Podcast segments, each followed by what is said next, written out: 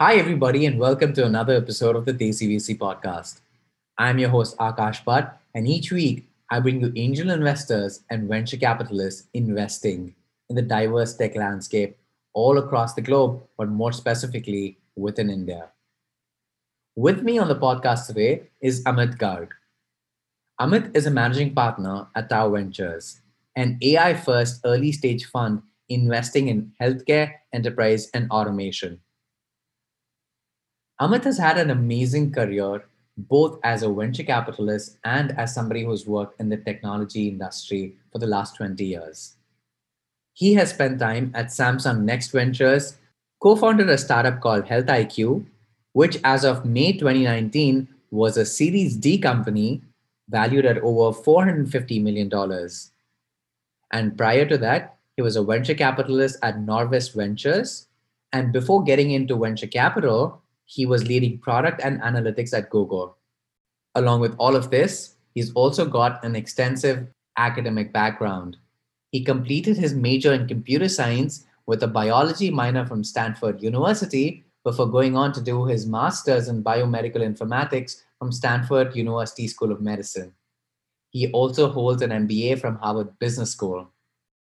Now, along with all of this, he speaks 3 languages, lives carbon neutral, is an Ironman finisher, and has also built a hospital in rural India, which serves over 100,000 people. I'm very, very excited about speaking to Amit today, because not only am I getting a chance to speak to a venture capitalist and an investor, I'm also getting a chance to dive deeper into somebody who spent an enormous amount of time working closely towards fulfilling his own personal mission in life. So without further ado, let's head in and speak to Amit about healthcare investing, being an investor in today's ecosystem here in Silicon Valley, and more importantly, how does he approach all of his portfolio construction?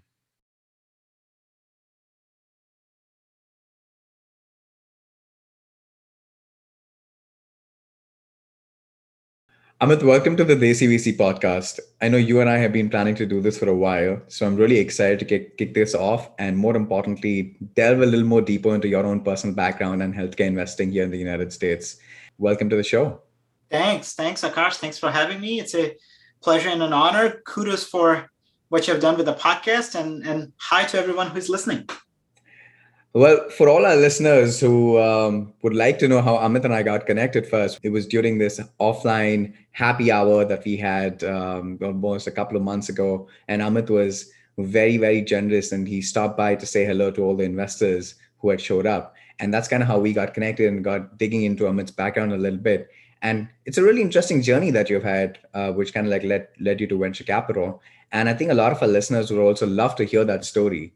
Did you always know that you wanted to start off in venture at some point, eventually end up in becoming an investor? Or is it something that happened very naturally for you? No, Akash, it's very much the latter. I never planned to become a VC. So my background is I went to Stanford for undergrad and master's. I did computer science. I did biology. I trained as an engineer and a scientist. I did my master's at the intersection of those two, which, you can call it health AI these days. It was officially called biomedical informatics. And I actually studied to be a doctor. I got into medical school. Here in the US, a medical school is a postgraduate degree. Right. But I also got into Google, and I made the right choice for me, which was to go join Google as a product manager. So I ended up spending 4 years there. And at that point in time, I started thinking about what to do next. And I saw folks around me that I really respected who were also technically minded, scientifically minded like myself, but they also had a business training. And I thought I owed it to myself to invest more in my own learning, my own knowledge. So no matter what I went ahead and did, it would be useful, right? Whatever career path I ended up. So I went to business school. And I went to Harvard in 2008. And that's all what started setting me on this path towards becoming a VC. In business school, I had more exposure into what venture capital was. Being in Silicon Valley, obviously, you do get a fair bit of exposure, but I had a much larger exposure of what the industry is. And I started thinking, okay, maybe I should consider a career in venture capital, at least a stint in venture capital. I focus mostly on startups, actually, or tech companies in terms of my next steps in my career. But I started spending a little bit more time, call it 20% of my time with venture capital. And that is what ended up resulting in an offer from Norwest Ventures that I took. And that was how I ended up coming into the industry in 2010. I stayed at Norwest for a few years, then went back into doing a startup, and then went back into venture capital. So it's been playing at both sides of the coin, or the equation, as I like to say it, between startups and VC for now almost 10 years. And at the moment, I'm running my own venture fund. So I think I brought all those worlds together, my desire to be a builder, to be an entrepreneur of sorts, and the desire to be an investor. Because when you're running your own fund, you're essentially being an entrepreneur, except you're building a different kind of company. Absolutely. I have a couple of follow-up questions on that. First of all, how difficult was it for you to come to a decision about joining Google versus pursuing medicine, for that matter? Akash, that's a very long time ago. It's 2004 at this point. It's a very different world, and my own circumstances were also very different. But at the time, I was a very big believer in what Google was doing. I was passionate about its products. I knew lots of folks who had actually worked there. So there were multiple influences. People who were my peers who had either joined the company or about to join the company, people who were further ahead, who I'd heard of, were already in the company. And the possibility that, look, coming in at that point in time, a company that was much smaller, was, I think, less than 1,000 people. I've heard the figure 800, 700 people at Google at the time. The ability to come in and be an important part of the growth and help democratize the access to information, help provide equality of opportunity, access to, people everywhere in the world. It's something we sort of take for granted these days, that you could be anywhere as long as you have an internet connection, you can still at least access information. Right. But it wasn't true in 2004. So I really believed in that thesis. And at the same point, personal circumstances, I had to balance my own finances, my own status. I was an immigrant, and medical school is a very long path. I would have had to move to the East Coast. So I wanted to stay in Silicon Valley at that point in time, at least. So I balanced it all out. And obviously you end up being influenced with your immediate, community, right? Your parents, your friends, your mentors, your gurus.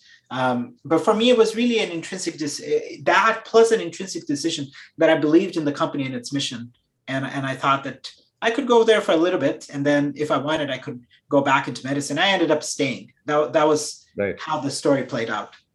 It's a very interesting journey that you've had, especially given that, you talk about 2004 and there were already about 800 people in Google, but it's still considered the early days of Google compared to where it is today as a company. We didn't know what Google could turn out to be. We all knew that Google at that point had potential to be a company that could perhaps go on to become big, but nobody would have thought about the scale at which Google grew, and what Google stands for today is more than just a brand. It's they've built a dynasty that can last for like centuries. So did you kind of like see that in the early days when you joined Google? Did you know you guys were onto something that's larger than the mission that you guys were actually working towards? Akash, looking back at his story, it always makes sense, right? Right. Steve Jobs had the sentence is you can connect the dots backwards very easily. Yep. But connecting it forward is really hard. And I'll be honest with you, no, I would be kidding myself or anybody if I were to tell you that I knew this was going to happen. I always believed that the company had potential, and I saw many, many good people there. Ultimately, any company, any group, any endeavor that we do, it boils down to the people behind it. Right. So Google had amassed a really, really good set of folks there. So the story played out that Google has become, as you said, a dynasty or a once-in-a-lifetime kind of company. But I didn't know it at the time. What I knew was this is a cool company doing cool things, and I can learn a lot, and I can help it succeed also. So, it's a rocket ship. I don't know where the rocket ship will end up, but let me strap onto it. it will be a journey. It will be an adventure regardless. That's fantastic to hear that. I think a lot of people are in similar sort of situations even today when you think about it, because the startup ecosystem can be compared to what happened in the early 2000s. Yeah, there were fewer companies back then that were doing what companies are doing today. But at the same time, a lot of kids who are like getting out of undergrad or getting out of grad school are more associating themselves with an option of going and joining startups and going and joining a big firm. I think that whole story and narrative of, you know, we are here to like be part of something that's bigger. There's a mission that we can really latch ourselves onto. And there are a good set of people that are here, and I can really learn a whole lot than going and working for a big tech corporate. I think that journey can also be compared to how a lot of undergrads and grad school students are feeling today when they start going and join startups. Do you see similarities when you speak to your portfolio founders in terms of when they're hiring for talent? Is that why people are more incentivized to come and join them? It's because of the purpose, it's the mission, it's the chaotic environment around a startup that gives them all the opportunities to then bring everything and streamline processes and take ownership of more projects compared to what might happen when you perhaps take a consulting job or you end up going and joining a big corporate, but you don't have a lot of control, but you have the processes in place. Is that something that you can relate to from your experience back 15, 16 years ago to what you're seeing with your portfolio founders? Yeah, Akash, it is easier now than ever before, I would argue, to join a startup, to start a startup, to take a risk, right? There's a much stronger ecosystem, whether you're talking India or Silicon Valley or almost anywhere in the world, right? So somebody 20 years ago may not have been able to join a startup because they have to worry about their finances. They have to worry about their stability. Yeah. There's not as many exits. There's not as many investors. There's not as many people you can hire. Nowadays, we have come to a world where the path of entrepreneurship is a proven path, very much so as a career. If you're fresh out of college, you can go for a startup and people won't question you necessarily. Are you being that crazy? Right. And it wasn't the case maybe even 20 years ago. Maybe in Silicon Valley it was, but many parts of the world it wasn't. Yeah. So yes, I can certainly draw a lot of parallels. The challenge nowadays is the opposite, is that the big companies offer so many perks, salary, equity, bonus, comfort, that it becomes harder for you to let that go and put yourself through the pain of a startup, because startups are painful. You will be always a little uncomfortable if you're doing a startup. It's almost by definition, right? So what I notice a lot nowadays is everyone wants to do a startup at some point, but what that point is differs case by case. Right. There are folks who are 20-something, fresh out of university or college, and say, yes, I'm ready, I can go take a risk. And there's others who will say, no, I need to be stable enough in order to take the risk. And there's nothing wrong with either choice. It's you have to balance it according to your personal circumstances. Most of our founders, actually not most, I need to think about this. Most of our founders are a little bit more on the experience side. Mm-hmm. Because the themes that we invested at Tau Ventures are deep tech, applied AI. So it's inherently folks who have had some experience with it, have seen certain economic cycles, maybe have done another startup before. We do have some founders who started it right out of college. We do have some founders in their late 20s, but our average founder is a little bit further along in life, in career. And that's a misconception that a lot of folks also have, that startup is the game only for young people. Right. There's plenty of data, at least here in the US, that the average founder is somebody who is in his late 30s, early 40s, and he or she typically has a mortgage, oftentimes a child, if not two children. So the average entrepreneur, even the average entrepreneur who's successful, is not your 20-year-old. Mm. It's actually more like your 40-year-old. Right. So the reason I'm saying this is because the media distorts a little bit of what a startup is and what the profile of an entrepreneur is, or of somebody who is part of a startup is. Yeah. I see now a much larger diversity of backgrounds in any startup that I'm looking at or that I've invested in. Some interesting points that popped up. And I also want to go back to one of the earlier things that you mentioned in one of the answers was that you joined Venture about 11 years ago. So what was your perception about the venture ecosystem when you first entered it? And what are some of the myths that got busted as soon as you started working as a venture capitalist? Well, Akash, the thing is that the venture industry has evolved very much so in these 10 years, 11 years. Right. So what was true when I joined, or what was thought to be true at that point, has also changed. Mm-hmm. So it's hard to compare. Like, the industry is evolving at all times. Right. And when you're dealing with startups, entrepreneurship, venture capital in general, the industry evolves very quickly. Some other industries are all industries, I would argue, are evolving, but they are evolving much slower, right? So the principles have held, the principles that I will mention now may not be true 10 years from now. Right. Let's take valuations. Let's take dilutions. Let's take average round sizes. Let's take whether you should take liquidation preferences or not. Like, all of these things have changed. 10 years ago, I did do a term sheet that had a lick pref of 3x. Mm-hmm. That's almost unheard of now.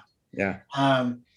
10 years ago, you would raise maybe a $5 million in a Series A, and you would contemplate the exit as an IPO, maybe at $400-500 million, right? Nowadays, a Series A is, just in terms of the amount at least, can even be a pre-seed. I've seen pre-seeds that are Series A. What hasn't changed is the definition. The definition, actually, there was no such thing as a pre-seed 10 years ago.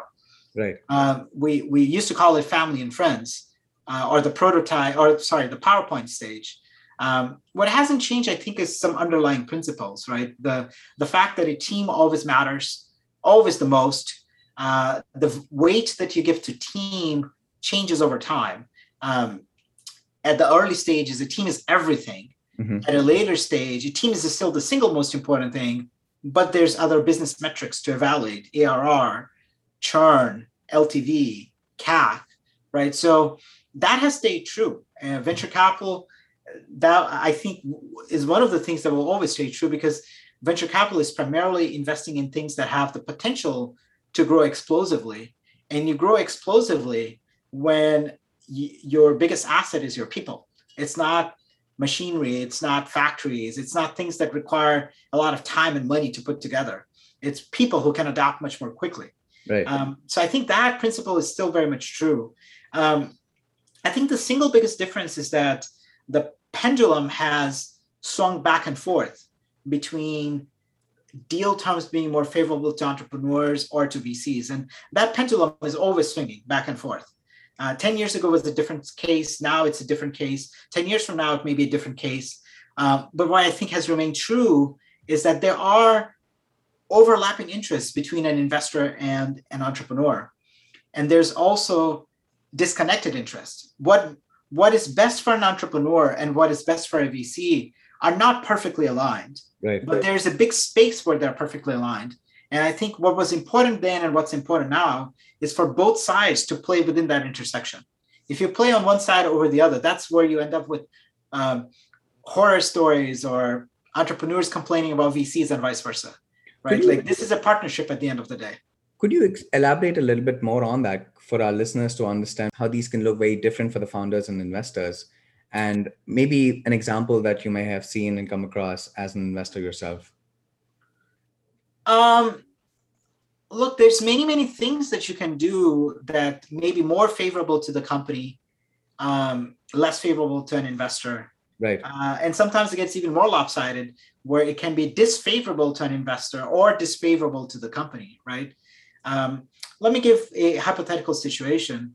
I'm an entrepreneur and I have a decision to make, and I could say, okay, I have $1 million right now, and I could spend this $1 million to grow the company further. And there's a 10% chance that it will grow by 10 million. Mm-hmm. And there's a 90% chance that it will fail. Right. So do I take that bet?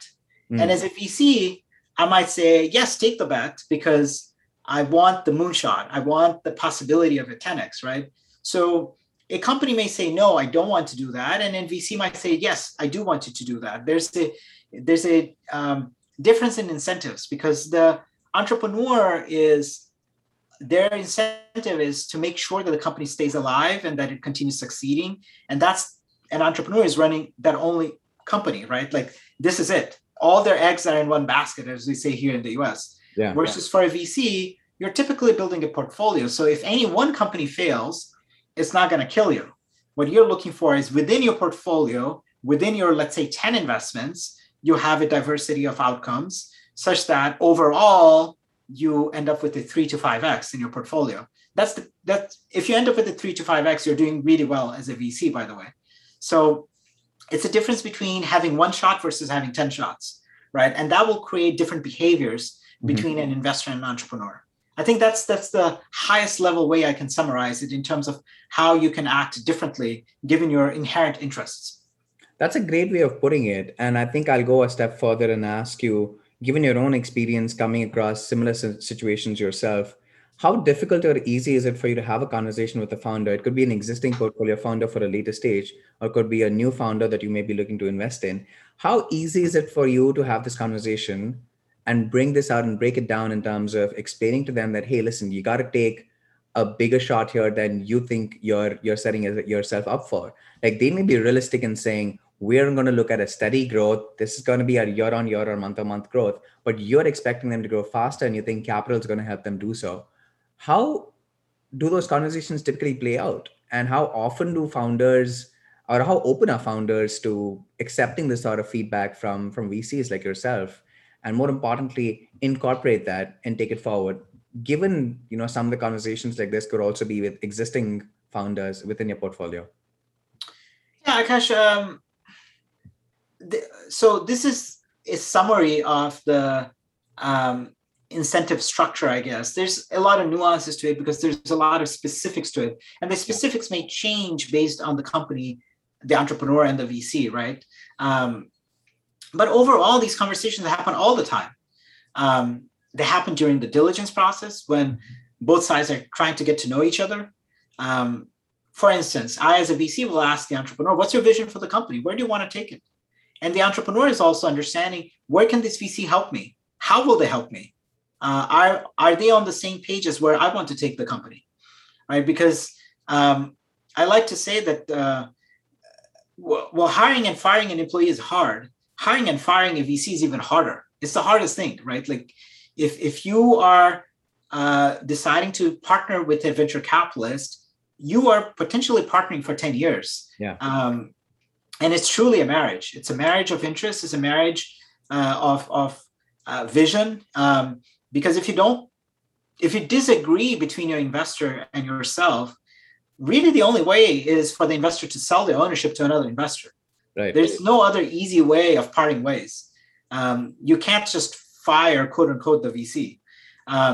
So in terms of the disconnect that you're talking about, those conversations happen a lot during the diligence process. But once you are invested, they also happen on a day-by-day basis with the company. It's small things and big things.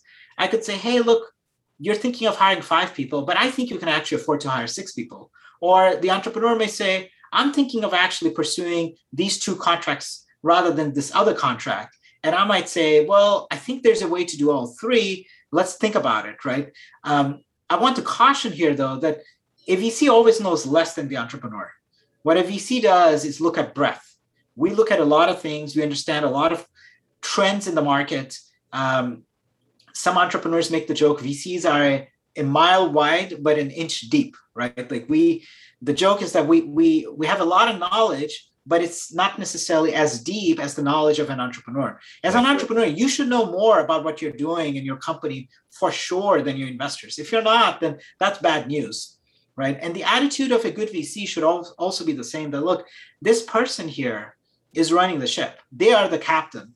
I'm the first mate. I'm here to help. I'm here to challenge. I'm here to clean the floors if need be, but I'm here as a partner. I'm not running the company. If you're running the company, then that's not venture capital. At that point, it's private equity, right? At that point, it's a different kind of investor. So I think it's a fine balance between both humility and confidence, where both sides have to recognize And both sides, by the way, tend to have similar personalities. They're driven people, right? But both sides have to recognize that, look, somebody here is in charge, and the other person here is as a conciliary, as an advisor, and a very good advisor, and that you will have disagreements. And how do you come up with a better decision through these disagreements? That's the key. Oftentimes, an entrepreneur will say A, and the VC will say B, and the best answer is actually C. And it's in the dialectic between the A and the B that you come up with the C. That's a very good way of putting it. And I think the toughest job that a founder has among, building the company, running it, hiring people, is also identifying who are the best investors to bring on board. And I don't think, at least in my experience, and you correct me if I'm wrong, obviously you spend more time in venture capital than I have. But when I look at emerging markets, when I see first-time entrepreneurs, that's where the learning experience comes about, especially when you go out and build your company the second time around. You understand that your cap table construction is perhaps one of the most important things, is still a very underrated skill set of a founder in any country, in any geography, is bringing on the right investor, the right point, who can actually add value than just capital. Yeah, there are a few people who bring capital and that's enough for a lot of founders because they don't want a whole lot of handholding. Given the factors that you said, they have a lot of experience and expertise and network in the space. So it's sometimes just the money that they require. But there are a lot of founders who go up. Well, Akash, if money is all you require, then don't go talk to VCs. There's many easier ways of raising money. Go get a bank loan, fund yourself through revenues, get a grant, get a credit line from a bank. Like, there's so many other ways of raising capital that are way, way easier than getting it from a venture capitalist. If you are going for a VC, is because venture capital has two words, venture and capital. It's because you value the venture side also. And I would argue the venture side of it is more important than the capital side. I agree. Right. Capital is fungible to a certain degree. Venture is not. The experience, the expertise, the network, the introductions, the governance, everything else that a VC provides, that's what's really unique, special, and that can help change the trajectory of a company from being, I guess this is a podcast, so I can't illustrate it with my hands, but from being basically instead of linear and exponential growth.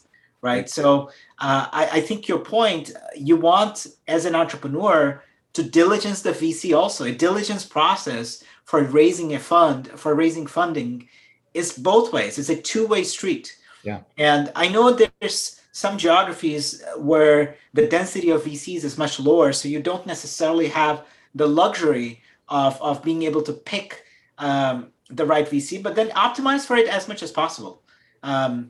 Silicon Valley, for instance, does have tons and tons of VCs. So I tell them, go for the best one, not for the highest valuation, not for the highest round size, not for the shiniest logo, not for whatever else. Go for the right person who is going to help you the most on a day-to-day basis, perhaps, because that's what's really valuable. That's right. I think it's a good transition to one of the questions that I had, which I was going to bring on later in the episode. But I think since we brought this up, and there is no right answer, I think, for this, or there could be. You tell me if there's one. When, for instance, you're putting together a round, and there are sector-specific VC funds like yours who invest in healthcare, and there are agnostic investors. If I'm a founder today, what's your advice in terms of what's the right mix of bringing in the capital, ensuring that I have a good combination of both sector-specific VCs as well as agnostic VCs who bring something very different to the table, if you know what I mean? Well, Akash, I think there is a right answer. And the right answer is it depends. Because the right answer is that it's not a one-size-fits-all. Right. The right answer is, let's ask the following questions. What is your experience? What do you bring on the table as an entrepreneur already? What is the market you're playing in? Where do you want to take the company, right? Once you can answer all of these questions, then you can decide, do I need a VC who is specialized in my sector, in my space, who can really, really add a lot of rocket fuel to my engine? Or do I want a generalist? If I'm building, let me make up a more concrete example, a consumer-focused company in India, then somebody who is healthcare focused in the US is definitely not the right fit for you, right? It's probably somebody in India who understands the consumer dynamics, who may be a generalist, right? Like if you're building a consumer focused company, maybe somebody who does many things is the right bet for you. But now if you are raising money to build a computer vision for colon cancer or machine learning for drug discovery or next generation sequencing for detecting infectious diseases, these are all, by the way, real examples from our current portfolio, right? Would having a VC with expertise in these particular areas be meaningfully helpful? I would argue yes. Of course. Right? So as much as possible, I encourage, depending on the ecosystem, depending on what you, your set of advisors, your team, your personal experience, you decide what do you want in an investor and you optimize for that. Right. As much as possible, I do think the bias should be bring value add investors as much as possible, but you don't need to necessarily go all the way if you don't need to, right? I am a specialized fund because I'm focused on the US and Canada. I focus on applied AI, so artificial intelligence. I focus on the health side. My partner focuses on the enterprise side. We have a 40 million AUM, 2-year-old fund, just about 30 deals. My profile of investments is a very different profile of investments of somebody who is a billion-dollar fund, who's operating across many sectors, who may even be geographic agnostic, operating out of Sand Hill Road, which is one of the main arteries here in Silicon Valley. Yeah. Or it may be a very different profile than a $100 billion fund out of Japan that is doing $5 to $10 billion deals. You know, I'm alluding here to SoftBank, right? So the metrics of a fund, the vision of a fund, the type of investments that a fund will make will also be different. And I think the matching process is for an entrepreneur to recognize that VCs come in different size, shapes, and flavors, that not every VC is right for you. And there's a universe of VCs that will be right for you. And once you decide what the universe is, what are the factors you want to optimize for when you decide to bring that VC on board? I think that's great advice. A lot of founders can resonate and take away a lot from what you just mentioned. I think that's more importantly, one thing that really stood out to me in that answer was understanding yourself as a founder, understanding what skill sets you and your team bring to the table and where are the deficiencies for you to then go out and say, this is really where I need support. And I think this investor or these set of people have that. And that's basically where I will be strengthening my, you know, my arsenal. And that I think is very important with a lot, which a lot of founders need to do so before even starting a fundraise. Don't you think so? Yeah. And let me give a concrete example. I can talk about this one because the company has exited. So we invested in a company called Totient, T-O-T-I-E-N-T. It is drug discovery using machine learning. So the problem is if you're a pharmaceutical company, corporation, you may spend 10 years and $1 billion to come up with a drug. That's extremely onerous. It's almost unsustainable as a business model. Very few companies can do that. What Totient was doing was saying, hey, look, I can analyze a lot more targets. And if I'm able to improve even by 10%, the output, that is huge. I can save you millions of dollars in multiple years of drug development. So when we invested, the deal was being led by Mission Bio. It's another VC fund out of Boston. They're experts in biotech. We looked at that and said, okay, they understand the biotech. We understand the AI. And the entrepreneur himself also realized in this case that these two VCs provide different values to me and fulfill what I'm trying to do, which is basically AI for drug discovery has elements of both, right? Of biotech and artificial intelligence, right? I'm not a biotech expert. I understand it enough that I can do something with it. I know digital health really deeply, but not biotech. And the other investor knew biotech really well. So the entrepreneur built a syndicate, and I'm simplifying it hugely because there's a lot more to it. But in this case, Mission Bio is based in Boston. We're based in Silicon Valley. So the entrepreneur also optimized for different networks and different sizes of funds. Mission Bio is a bigger fund. It's 10 times bigger than us. At the time, at least, it was 10 times bigger. We are now bigger in size. So it's, I think, a difference of maybe 4 to 5x between our fund size. But that also creates a different dynamic, right? You have a VC fund who is leading the deal, who is setting the terms, and other VCs who are coming into the deal as follows, right? So I always encourage an entrepreneur, think about your investment syndicate as basically a puzzle. And you want to fit the pieces into this puzzle in the best way possible, right? If you're building a company that will require different skill sets, you're unlikely to get that skill set all from the same investor. And that's fine.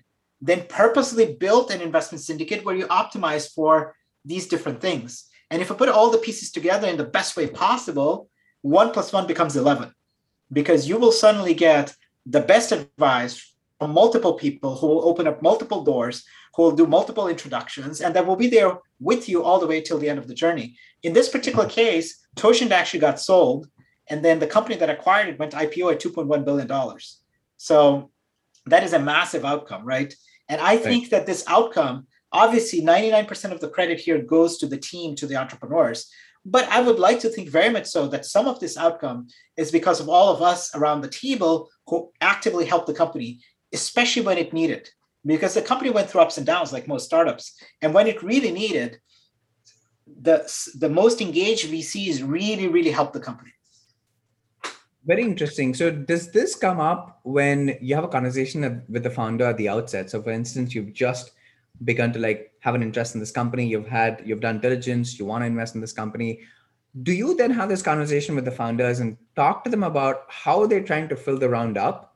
Or is that something that you as a venture capitalist does not, you know, venture into right away? And you're like, you know, no, absolutely. All the time. Yeah. So we invest, let me give another example because I think it makes it easier. Mm-hmm. We invested recently in a company called Hey Renee.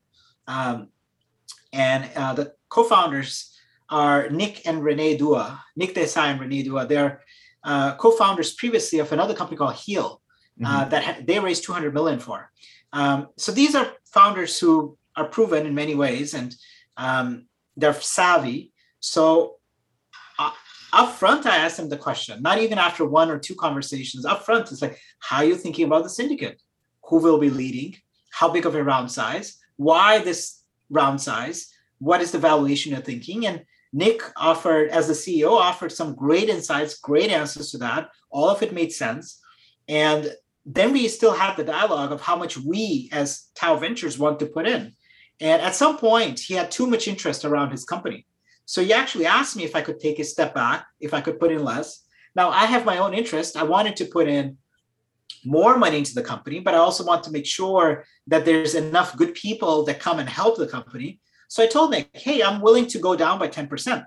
I don't want to go below that, but I'm willing to take the amount I would put in and go down by 10 so that if other people also do the same, you suddenly have room to bring in another investor. And by bringing in another investor, we will have an even stronger syndicate that increases the probability of your success. By me taking a step back, I actually increase the size of the pie enough that once there's a liquidity event, once the company gets sold or IPO, that me taking a step back actually improved the odds of me having a larger exit, right? So those are the calculations that go on into both the VC and the entrepreneur's head. And it's a tango, it's a dance. You both dance and you both try to figure this out. In this particular case, Nick actually decided wisely to get oversubscribed. He ended up raising just a little bit more, 3.8 million than what he was intending to, allowing enough VCs to come in for as much as close to the allocation that they wanted. So all of us are reasonably happy, maybe not perfectly happy because not everybody got exactly what they wanted, but we all got pretty close. I actually got what I wanted. So I'm very grateful to Nick for having created the space for me to be able to put as much as I wanted.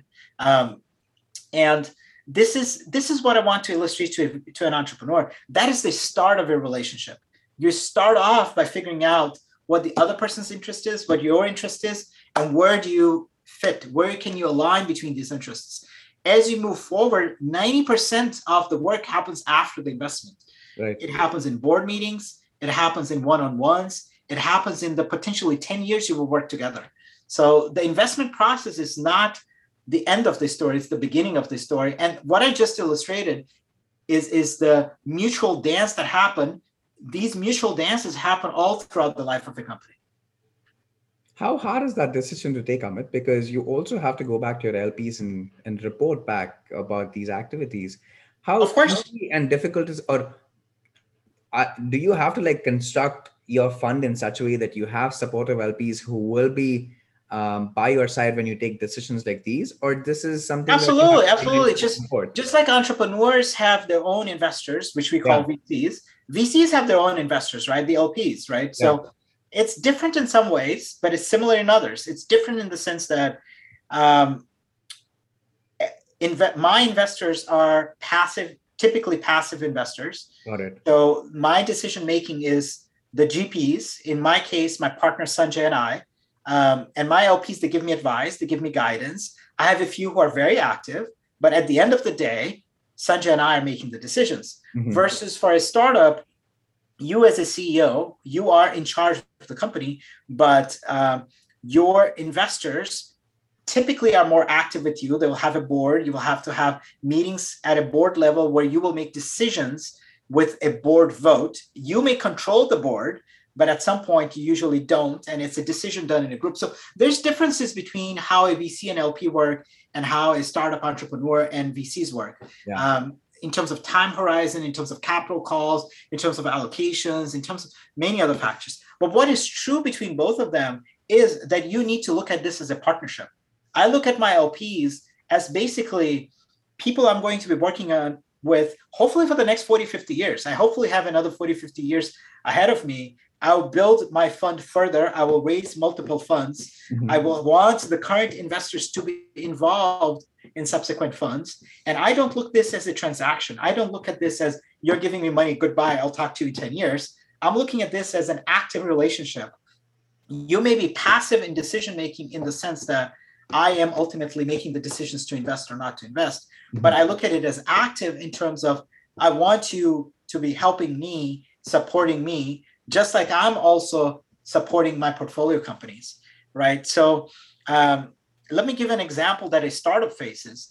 Let's say the same example, right? I invested in the seed. I got money that I wanted. I got a pro rata rights. Now there's a next round. Let's say the next round is a Series A. It got heavily oversubscribed.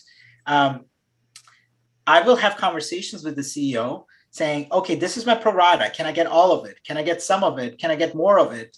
The CEO will ask me for, can you make introductions for me to other VCs? Who do you think would be good? Yeah. This is the term sheet that came in. Do you think it works or not? And that's just, I'm talking about the financing, right? There's events like this, financing events like this that make the VC to entrepreneur relationship very visible, but all throughout the life of the company, there will be also many other decisions. There will be also many other conversations around hiring, around marketing, around product, around strategy in general that a VC may be able to weigh in. Yeah. No, I mean, I'm really enjoying this conversation, and I would love to like spend a little bit more time here, but I'd be remiss if you didn't talk about healthcare, because that's your bread and butter. Sure. The last segment here talking about a little bit more about your investments and how difficult it is to be looking at AI and healthcare. And one of the things that kind of like immediately comes to mind, at least from my perspective, is how do you determine what is the next big trend within healthcare? Like, how do you see that coming? Look, you're asking basically, how does a VC keep up to date? At the end of the day, a VC is looking to learn all the time, right? A good VC is one who is always open to learning and unlearning and making patterns, but also being willing to update and break those patterns. So I like the 80-20 rule. 80% of what I do is thesis driven. I have built thesis in writing and in my head about how the world is, how healthcare is, what the trends are, where the world is going. And I'm constantly updating them. And then 20% is things that I haven't thought of, things that completely surprise me. I have to be willing to conclude that what I know is wrong. I have to be willing to do that. I need evidence for it, but that's how the world changes dramatically sometimes, right? The pandemic right now, it took me a while to grasp the magnitude of the pandemic. I grasped it around March of last year, but before that I hadn't, right? New information came in. I started seeing what was going on. And at that point I said, oh shoot, we're going to be in this world for at least another 2 years. Same thing what I do as a VC is I see that chronic diseases are now the number one killer in the world, diabetes, obesity, heart rate, things that affect me here in the US are also the things that affect somebody in Mexico and in Brazil or in India or in Africa. They're increasingly the same challenges. And what's happening there? What's happening in terms of telehealth adoption? What's happening in terms of data? Data not only to do a diagnostics, but also to do predictions, data that can be used for treatments, computer vision that can be used to detect and understand images, machine learning that can be used to process a lot of noise and find out signals and decide whether you have arrhythmia, devices perhaps that can detect your blood pressure without a cuff, or be able to detect your glucose from your eyes, right? Like all of these things that are happening. I have thesis over thesis that I have developed, and I'm constantly reading. I think I read at least an hour a day, maybe more. I haven't. Sometimes I will read more than that, between blogs, between articles, between PowerPoints. I will get on average 2,000 decks a year. So that going through 2,000 decks teaches you a lot. And then I learn from the entrepreneurs that I meet. Of the 2,000 decks, we'll take 200 of them as a first meeting, 100 of them as a second meeting, 50 of them as a third meeting. So the deeper we go, the more we learn about a particular space. I personally love to write, and I write once a week typically, and I publish articles on a variety of topics. And the act of writing is also an instrument of teaching, because when I write, I learn, and I learn from the comments, and I learn from the process of researching it.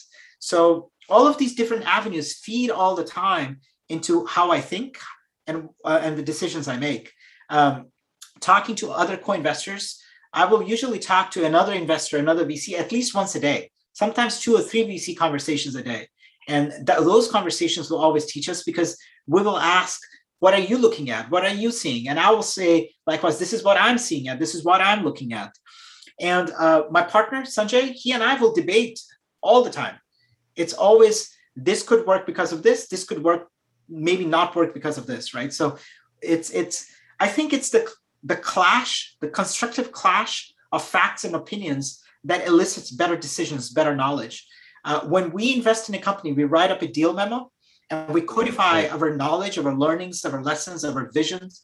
We'll put in 30, 40 hours worth of work in those deal memos. And those codified deal memos serve as guideposts for me, not only to make a decision now, but to be able to make decisions in the future. So the short answer to what you're saying is the way to make best decisions is to always be learning and always be willing to share your learnings. I think the process of sharing your learning also teaches you a lot. How you do it, there's too many ideas. Because then you're also open to feedback and criticism from other people.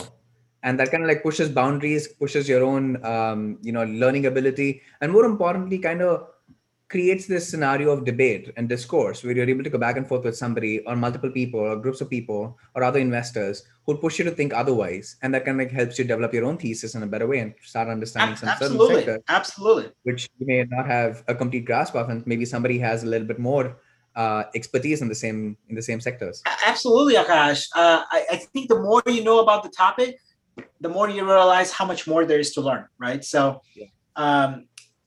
There's principles around this if anybody is curious, but the principle is there's a curve. If you know very little, it's dangerous. If you're in the middle, it's really dangerous. And as you go towards the end of the curve, when you know a subject very deeply, you understand what you know and what you don't know. And what you don't know, you're actively seeking other folks who know more about it or know a different part of it. So here's another story, right? Like the 7 blind men looked at an elephant and they described the elephant in different ways. One of the blind men said, oh, the elephant is furry because they were touching the tail of the elephant. Another one said the elephant is very hard because they were touching the tusk of the elephant. Another one said the elephant is very soft because they were touching the belly of the elephant, right? All of these answers are right. All of them described the elephant, but nobody had the full picture of the elephant. Yeah. You needed all the 7 men to actually give you that answer. This is, by the way, I think a Buddhist tale on understanding the full picture requires more than you. And it requires both the confidence and the conviction that what you know is correct, but what you don't know, you should be open to actually hearing from others. I love that. And also goes back to, I mean, I think I read about this maybe in a book. It's more I read, the less I know. That's true. The more I read, the the more I read, the more I realize how much more there is to learn. I think that's exactly. That's maybe another way of putting it, right? Yeah. And I think that's a great skill set for any venture capitalist or any investor, is having that hunger to like learn more. It doesn't matter like how many investments you're made. The industry is constantly changing and you have to like keep up with it. What you know today is not something you'll know 5 years from now. And that's the beauty about our industry, the fact that we don't know what's coming, even though we kind of know that there are certain trends which are hinting towards certain changes. We still don't know when it happens. And when it happens, there could be tectonic shifts within the industry itself that it kind of then forces us to think outside of the box. And more importantly, push ourselves to like learn about something that's up and coming that we perhaps have never seen. And that's kind of like where, you know, Clubhouse is a great example of how audio became like a thing out of like nowhere. And everybody was like, oh, we want to look at audio stuff all of a sudden, whole of last year. Very similarly within healthcare as well. I'm sure there's sectors that come up every now and then, which kind of like brings me back to one of the questions that I had in why AI and why, or how is AI going to fit into the realm of healthcare in the next few years? And why is that your core focus? Yeah, I don't know why AI as a particular technology, but why AI for the fund, for your fund particularly, and how did that come about? It's a bottoms up thesis for us. We see AI as being a horizontal. AI is not a vertical. Every single company that we look at uses AI in a meaningful way. They can do something that's 10x faster, 10x better, 10x cheaper, right? So I see AI, the revolution that's happening as we speak, as perhaps what happened 10, 15 years ago with cloud or with mobile. Nobody says at this point that I'm building a cloud company or a mobile company. It's understood, right? So AI is going through this transition as we speak. There's a big life cycle ahead of us where we believe lots and lots and lots of AI companies are going to get created. And what we see with AI, once again, AI is not new. AI has been around for 50 plus years as a term, as a modern term. Yeah. But there's so much more data. There's so much more computational power. There's so much more acceptance of technology in various industries. There's much improved regulations. So all of this has created a storm which allows you to suddenly do things that weren't possible before. I'll give you an example. We have a company called PhytoCure. It is repurposing drugs to treat cancer in dogs. And you're building a large data set out of it that then you can leverage to do humans. So canine cancer as the model for human cancer. Could you have done this without AI? I would argue no. Mm-hmm. Like there's just so massive amounts of data here. It's incomprehensible for any one or even groups of human beings. A machine can help you make more sense of it. So this company, incidentally, has saved the lives of more than 3,000 dogs and is doing really well. So it's AI doing a lot of good in the world, right? Like there's a trend of thinking here that AI will replace human beings. I don't see that at all. I see AI displacing human beings, but not replacing. Okay. AI is a tool to help you do things that weren't possible before, to do things in a much easier fashion. I'll give you another example. We have a company called Decoded Health. It uses natural language processing to understand what a person is saying, what the person is communicating. It's also connected to your EMR, to your medical record, so that when you walk into a doctor, the AI will help say, okay, this is something serious. You should go see a specialist. You should go see a primary care physician. You should actually go to emergency room or to urgent care. Or no, this is a flu. Don't worry about it. Stay home. Nothing to worry, right? So there's a component of diagnostics and there's a component of triage. Now imagine being able to do that so much more efficiently across healthcare. We are certainly going to help all of us get better healthcare when we need it, rather than having to wait for doctors or getting overtreated or undertreated. Mm-hmm. We have another company called Infinitus that uses AI when you call into a healthcare system. And here in the US, when you're trying to find out what your insurance covers, most of it is done on the phone. You spend 30 minutes on the phone talking to a human being. What Infinitus has done is it makes 90% of the communication through a machine that knows a lot more about you, that's able to grab your data from the back end and is able to give you just the right kind of information exactly as you need. Now imagine that you as a patient get what you need much quicker, much faster, and also lowers the cost for the providers and the payers, right? Providers being the doctors, payers being the insurance, right? So that's a an example of AI cutting at inefficiencies in a huge way. And I'll give two more examples to finish this up. There's a lot of paperwork here in the US, everywhere in the world, but here in the US is particularly egregious. We spend about $1 trillion, 1/3 of our GDP, not of our GDP, 1/3 of our healthcare expenditure in paperwork. A lot of it is paperwork to give authorizations. Can Akash go and get an MRI? Can Akash go and get an X-ray? Right? There's multiple layers of paperwork being shuttled across multiple people. It's very inefficient. If there's AI that can help recognize, that can help move this much faster, you've suddenly now improved the efficiency of healthcare. Mm-hmm. People get the tests when they need quicker, and you save on costs. So I see AI as a way of doing things that weren't possible before and also cutting back on a lot of inefficiencies in healthcare. And what are the challenges in progressively changing healthcare technology adoption and integrating them into the existing into their existing healthcare sector? Like, we've seen a lot of these challenges arise lately. I mean, we've seen it happen in last year more so than anything else. We say the US healthcare system is broken, quote unquote. It is. So how do you see technology really changing this, especially in the coming years, with the help of AI, with the help of other technologies as such? And what's going to be the biggest challenge? Is it bringing government entities and policymakers to be on board? Is it going to be a huge role that's played by institutions in terms of adopting these technologies, or is it more about on our side, wherein can we with the help of our networks, with the help of our capital and our knowledge, fund companies that can then have a direct impact by eliminating the need for having to go through all these intermediaries? Yeah, no, Akash, that's a very deep question. It's very hard to answer, to be honest. But what VCs do a lot is frameworks, right? In our head.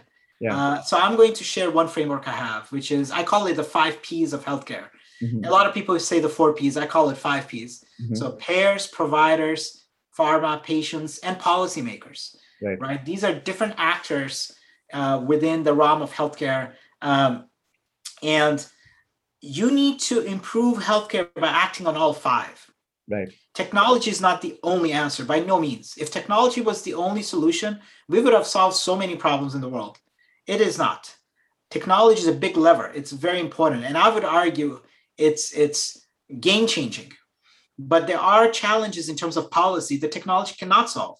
And that goes all the way from the county or the city level, all the way to the national level and the global level, right? There are decisions here in the US and in India also around public versus private expenditures in healthcare.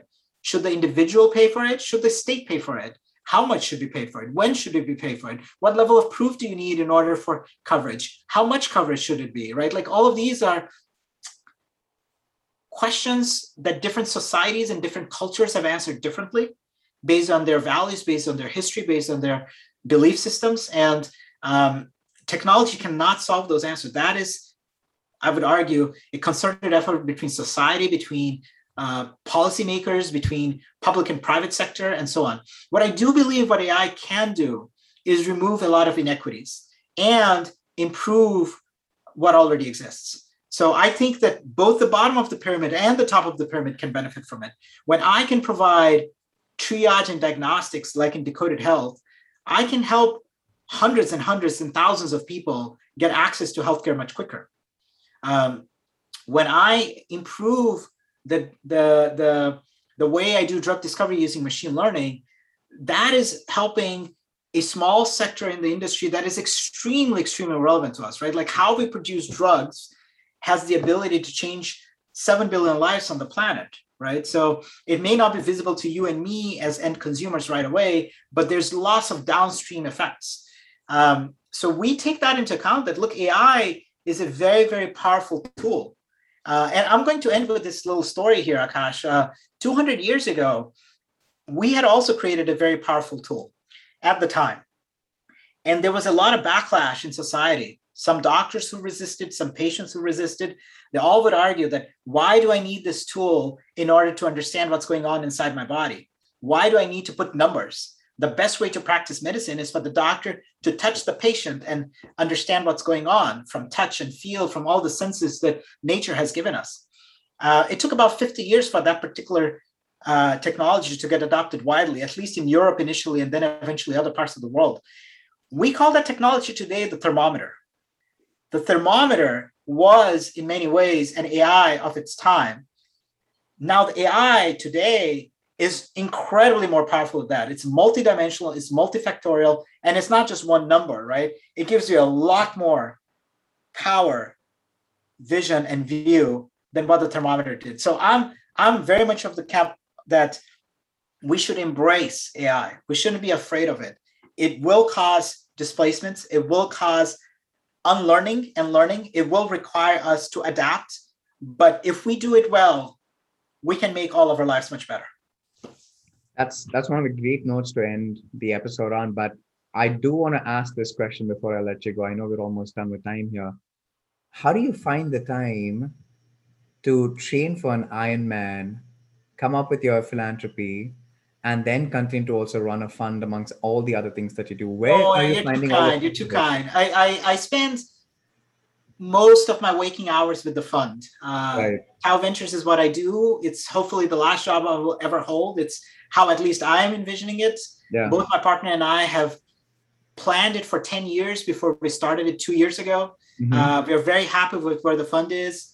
We invest in US and Canada, and we will continue doing that and raise bigger and bigger funds and do more and more deals. And more importantly, help our entrepreneurs succeed and change the world in a better way. The Ironman that I did was one that was 7 years ago.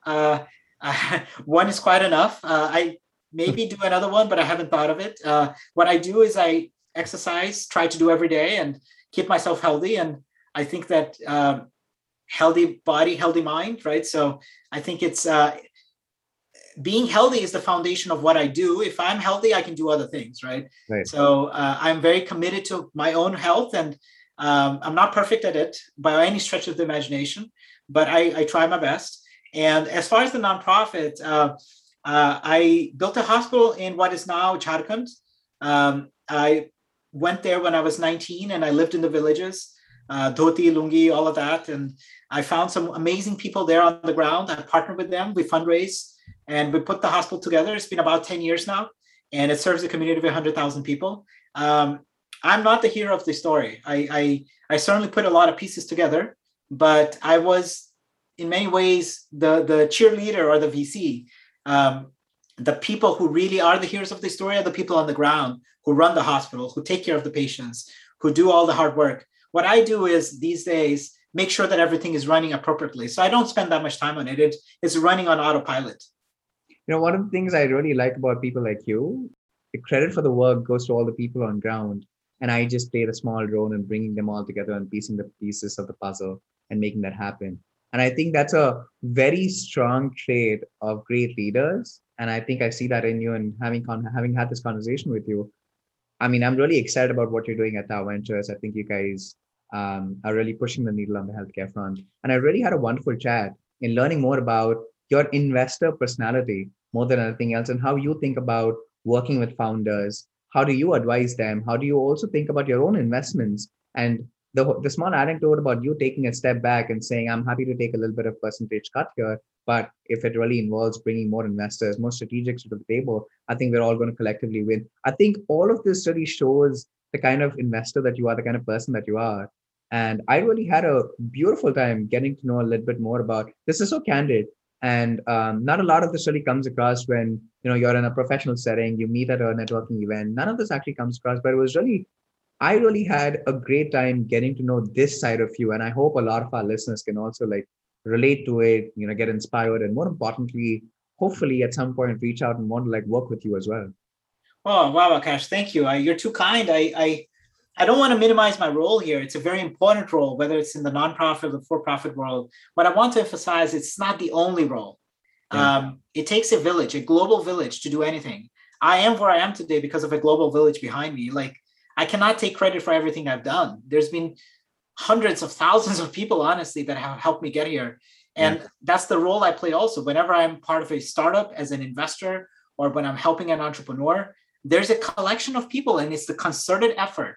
It's human endeavor at its best, right? The ability for us that differentiates us from practically anything else, any other animal, according to Yuval Harari, he's a writer I really appreciate, is the ability to coordinate, is the ability to come together and work together, and to create stories around it and to basically work towards a goal, right? So I play the role very much so where I recognize I'm not the only one, that I play a very important role, but there's many other important roles around the table. But this was a great conversation, Amit. Thank you so much for your time. And I'm looking forward to our engagement in the coming future as well. Thank you very much, Akash. And thank you so much for all of you listening. I'm on LinkedIn. I do read through everything people send me. I may not be able to respond. We just get flooded with so many things. But rest assured, if it's something that's relevant that we can help with, we do respond. Well, I personally feel that was one of the best episodes and conversations that I've had with investors here on the podcast. Amit shared a lot of insights about who he is as a person, and more importantly, what his investor persona signifies both for the fund and the larger context within venture capital itself. One thing that really stood out to me, and something that a lot of fund managers and founders can take away, is how he puts together the round for his portfolio founders. I think taking that 10% cutback and saying that he is willing to have more investors be part of the round because they can add a lot of strategic value takes a lot of courage, and more importantly, understanding that collectively, if the company goes on to become huge, you still get a huge pie. And that's everything you need to know about venture capital. I had a wonderful time speaking to Amit on the podcast, and I'm sure you all must have had the same listening to him as well. And if you have and you enjoyed this episode as well as the other ones that you've been listening to, I would really urge you to go ahead and rate and subscribe to our podcast. It really helps others discover the show as well. Now, we're going to continue bringing on some great investors, both from India and around the globe. So I'd love for you to keep coming back and supporting the podcast, and more importantly, listen to some of our great guests and take away all of the insights that they're able to share from their experience being in venture capital. And on that note, we're going to end today's episode. Thank you so much for joining us. Continue to stay safe, everybody. And of course, like always, keep hustling.